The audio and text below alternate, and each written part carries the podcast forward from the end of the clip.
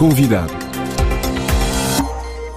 O chefe de Estado senegalês adiou por seis meses as eleições presidenciais previstas para 25 de fevereiro. Macky Sall justifica a medida com a polémica levantada à volta da lista final de candidatos, evocando o conflito que surgiu entre o Conselho Constitucional e a Assembleia Nacional após a validação definitiva pelo Tribunal de 20 candidaturas, entre elas a de Bassirou Diomaye Faye, candidato antissistema, e a eliminação de dezenas de outras, nomeadamente a de Karim Ouad, do Partido Democrático Senegalês. O analista guineense Armando Lona considera que a decisão de Macky Sall era previsível e revela que o chefe de Estado está determinado em neutralizar a oposição. Era previsível sim, porque nunca escondeu a sua preocupação de impedir uma candidatura da oposição seria uma candidatura forte. Portanto, trabalhou para neutralizar a oposição através do líder dessa oposição que é Usman Sonko, que toda a gente sabe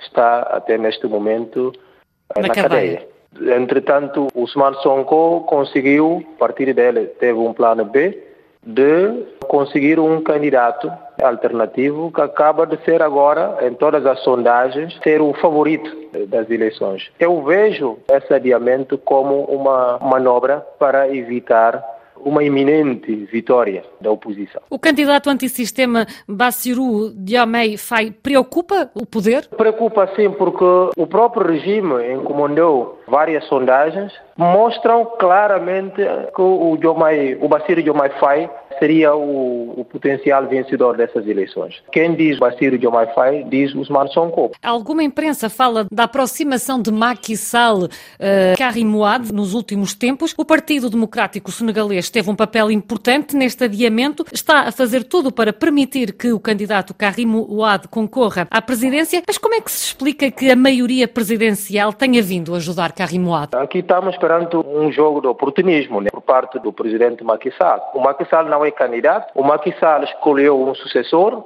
Amadouba.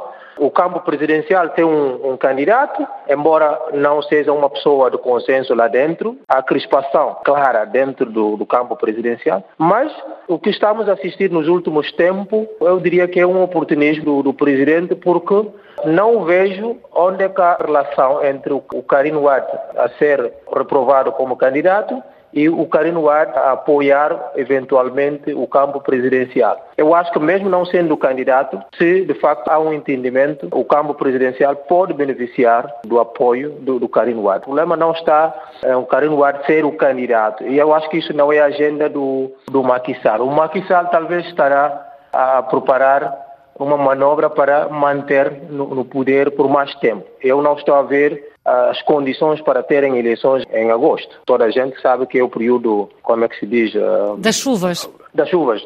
A decisão de Macky Sall motivou a renúncia do ministro secretário-geral do governo atual, Abdul Latif Coulibaly.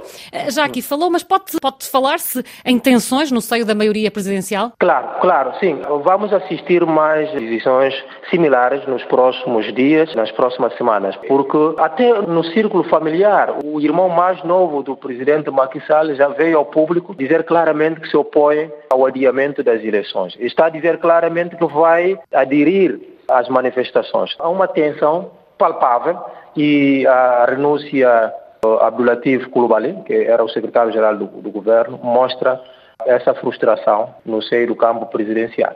Manifestações uh, tiveram lugar este fim de semana. Houve a detenção da ex-primeira-ministra Aminata Traoré. O Senegal está, de alguma forma, a reviver o protesto de 23 de junho de 2011, no final dos anos de Abdoulaye Wade? Sim, eu acho que todas as condições estão reunidas para a situação se piorar no Senegal, porque para a maioria dos senegaleses, esta decisão do, do presidente Macky Sall é um autêntico golpe constitucional, porque adiar as eleições no dia em que se devia arrancar a campanha eleitoral significa automaticamente que vai se alterar a Constituição. Estamos perante um, um ato que é qualificado de golpe constitucional por um presidente que o mandato já está no fim. O mandato termina no dia 2 de abril. Deputados... No dia 2 de abril, em que devia-se uh, iniciar a presidência do novo presidente. Os deputados Sim. devem reunir-se ainda hoje para examinar o projeto de lei para adiar as eleições presidenciais por seis meses. O texto tem de ser aprovado por 3 quintos dos 165 deputados. A aprovação será fácil? Não será muito fácil, mas eu acho que um trabalho foi feito a esse nível para ter essa aprovação no Parlamento. Mas a questão está fora do Parlamento. Tudo vai se jogar nas ruas,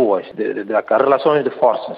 Isso poderá ter outras implicações, porque a, a oposição se vê também numa posição, é obrigada a, a ter uma, uma resposta muito mais robusta, porque a recusa da candidatura do Usman Sonko, líder da oposição, é visto como um escândalo, tendo em conta tudo que se montou para o neutralizar. E como é que se pode preocupar hoje mais com a candidatura do Karim Wad do que a candidatura do Usman Sonko? Aí é que está a, a grande questão que cada senegalês está a colocar neste momento, tendo em conta que o filho do antigo presidente foi julgado por crimes de corrupção, condenado a vários anos de prisão. Ele foi acusado de desvio de 138 bilhões de francos CFA. Eh, são esses elementos que vão eh, contribuir para tornar a situação muito mais tensa no Senegal. A União Africana já reagiu, apela ao diálogo. A Comunidade Económica dos Estados da África Ocidental, CDAO, a União Europeia e a França defenderam que o Senegal deve realizar eleições presidenciais o mais rápido possível. Macky Sall poderá voltar atrás na decisão. Essas declarações não são declarações contundentes, né? porque dizer realizar eleições o mais rápido possível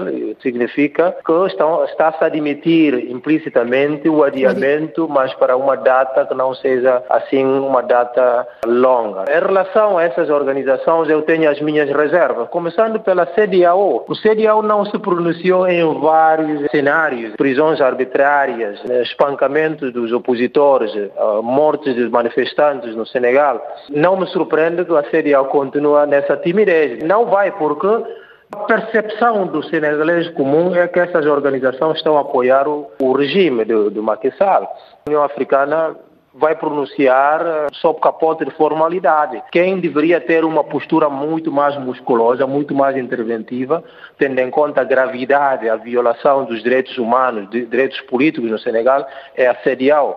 Mas essa CEDIAO nós conhecemos também os problemas que tem vindo a conhecer, sobretudo esse, esse dilema de dois pesos, eh, duas medidas. Não estou a ver o que é que essas declarações poderiam eh, contribuir para sanear a grave situação no Senegal. Eu vejo mais a situação internamente, né? o combate interno, aí é que tudo vai se decidir.